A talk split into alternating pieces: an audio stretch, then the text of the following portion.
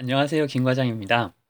예전부터 팟캐스팅에 대해서 생각을 해왔었는데 생각만 하기보다는 일단 시작해보면 좋겠다는 생각이 들어서 시작을 해봅니다. 김 과장의 일상 이야기.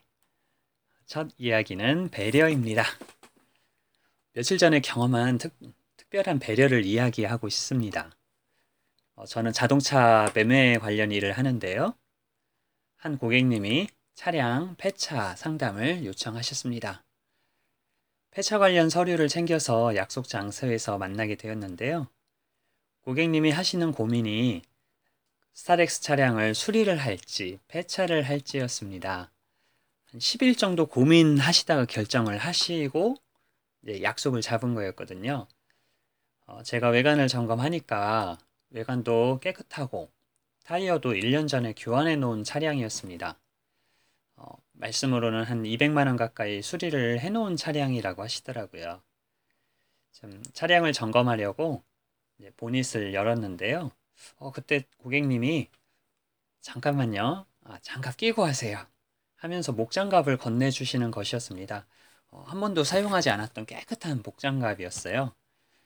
참 그런 상황에서 목장갑을 이렇게 건네주셨다는 것이 너무 놀랐습니다.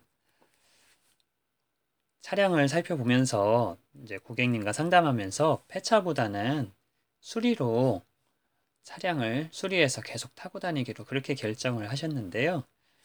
카센터에 차량을 입고시키고 나서 이제 버스도 같이 타게 되었고 지하철도 같이 타게 되는 그러면서 한 30, 30여 분 정도 이렇게 이야기를 같이 나누게 되었어요.